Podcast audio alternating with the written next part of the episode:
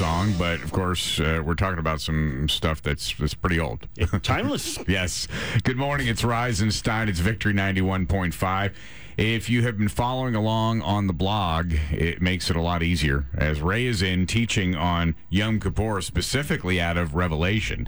So go to victory.radio, click on blog, and here we go with the final hour. It's exciting stuff. This is the four horsemen. Ever wonder what all that's about? He's got Yeah. the four creatures, the four horsemen, the four tribes. Well, they're going to start opening the seals. Now, we're talking about the Day of Atonement, all right? So, this all is what's happening in heaven, in the sanctuary in heaven, just like the sanctuary down where the priest is, where Moses would have been. So, the opening of the seven seals in chapter six is that continuation. It's a courtroom scene. God's looking at us. He's checking everything out. He's making his mind up because the opposite end of this is is the actual carrying out of the verdict. So each horseman features several elements. It's announced by one of the four living creatures we just talked about. They're a horse of a different color, literally. Uh, every horse has a rider, and the rider is something with him. The first has a bow and a crown. Second one's a great sword. The third has a pair of scales, and the fourth has Hades with him. Each rider has an activity. First one conquers. Second one takes peace and causes people to kill each other. Third uh, to weigh in the balance and protect the oil and the wine. The fourth kills with sword, hunger, death, and beasts. So, start off the first horseman. I saw when the Lamb opened one of the seals, I heard one of the four living creatures saying, as a voice like thunder, Come and see. And I looked, and behold, a white horse. He that sat on him had a bow, and a crown was given to him, and went forth conquering and to conquer. So, for all you worshipers out there, this is where you come in. The white horse is announced by the first living creature, the lion. So, the white horse could be said to be under the standard of the lion of the tribe of Judah. So it's Judah going forth and God going forth with Judah to bring judgment. So the first living creature presides over the judgment of those who are faithful and true to Christ, conquering the kingdom of Satan in their own lives and in the world. So white is obviously associated with purity and godliness. You know, your sins are scarlet, they'll be white as snow, from Isaiah 1. In Revelation, God sits on a white throne. He rides a, ri- rides a white horse, and the saints wear white clothes, hmm. made white in the blood of the Lamb. So uh, rider is obviously Christ, parallels the second coming in Revelation 19. The rider holds in his hand a bow, one of the primary weapons of warfare. He rides in the world conquering and to conquer, it says. His faithful people are his principal weapons. You are his weapon. For though we walk in the flesh, we do not war according to the flesh. For the weapons of our warfare are not carnal, but mighty in God for pulling down strongholds. So you see, remember, everything going on in the sanctuary of heaven is going on in the sanctuary of earth. So this worship that we're doing constantly, this intercession that we're doing, this is the tribe of Judah, and this is what you're watching. Looks like this in heaven, looks like this on earth.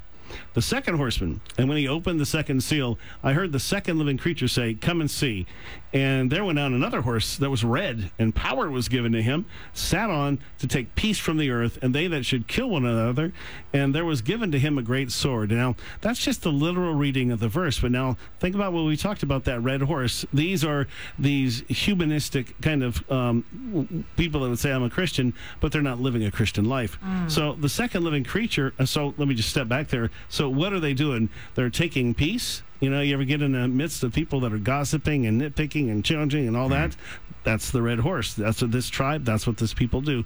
This is um, Reuben, the second living creature who announces the red horse. Kincaid?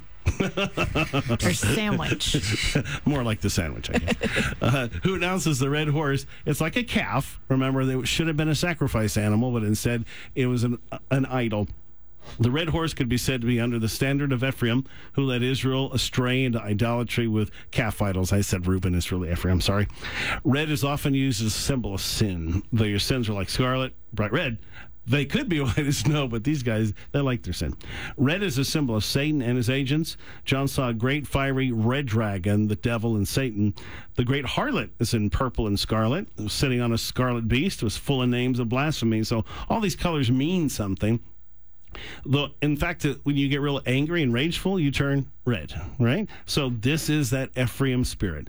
The horse represents people who, even though they're written in the book of life, are character, characterized by living in sin, especially idolatry, and as such, their names will be blotted out.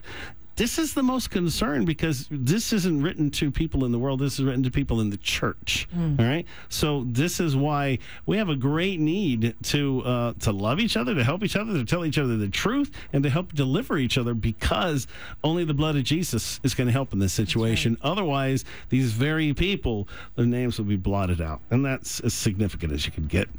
Now, here's the other thing, and this is the hard part. The other three horses simply appeared. The red horse went out. That Greek word is the same word for the Antichrist, went out from us. But they were not of us. They went out, they might be made manifest that none of them were of us. These verses describe people who make strong claims about their Christian identity. They they see them, in other words, the Antichrist is going to try to appear to be the Messiah. All right, so these people try to appear to be strong Christians, but instead they're Antichrist. Their rider is hmm. Satan, which can be seen by his activity. He takes peace from the earth, causes people to kill one another. So you know, bickering, fighting, anger, all these things. When you get stirring up in there, you're looking at an not the Antichrist, but an Antichrist spirit. All right, so hopefully that's plain enough. The third horseman, when he opened the third seal, I heard the third living creature say, Come and see. And I looked, and behold, a black horse. He that sat on him had a pair of balances in his hand.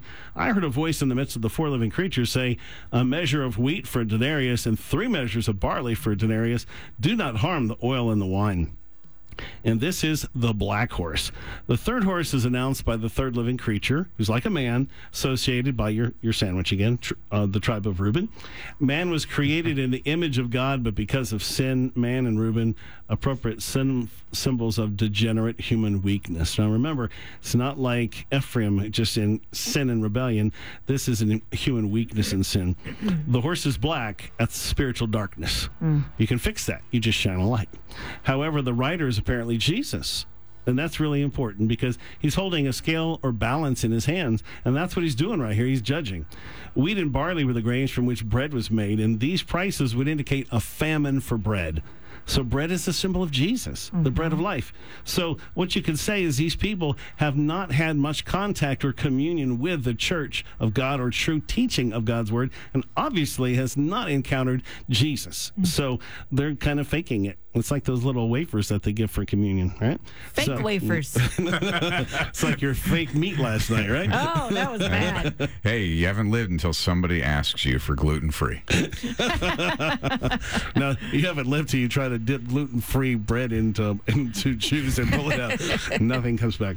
All right, so there's hope for the work, and here's a big part of this too. There's hope for the work of the oil and the wine. So the Holy Spirit is the oil, and His blood the wine. So there's hope for the forgiveness of their sins. So these people are not without hope. They're not going to be blotted out unless they continue in this way. But generally the hope is that God is going to pull them and they're going to respond. So Paul describes this group who by nature do the things of the law, although not having the law, who show the work of the law written in their hearts, their conscience always bearing witness. The people who walked in darkness have seen a great light. For behold, the darkness shall cover the earth, and deep darkness the people, but the Lord will arise over you, and his glory will be seen upon you. So if there ever was a call or just a an urgent need to shine the light of Jesus, that's why we do what we do, because these people without the light are going to continue in darkness for an eternity.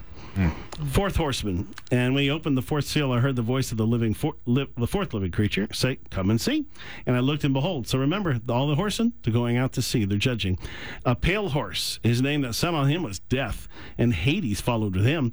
And power was given to them over the fourth part of the earth to kill with sword, with hunger, with death, and with the beasts of the earth. That is not pretty. So this is called a pale, or but the actual word is green horse. The fourth living creature has the face of an eagle and is associated with the tribe of Dan. The eagle is a symbol of justice, but under the influence of sin, it represents the fierce enemies of God's people who attack them and tear them to pieces.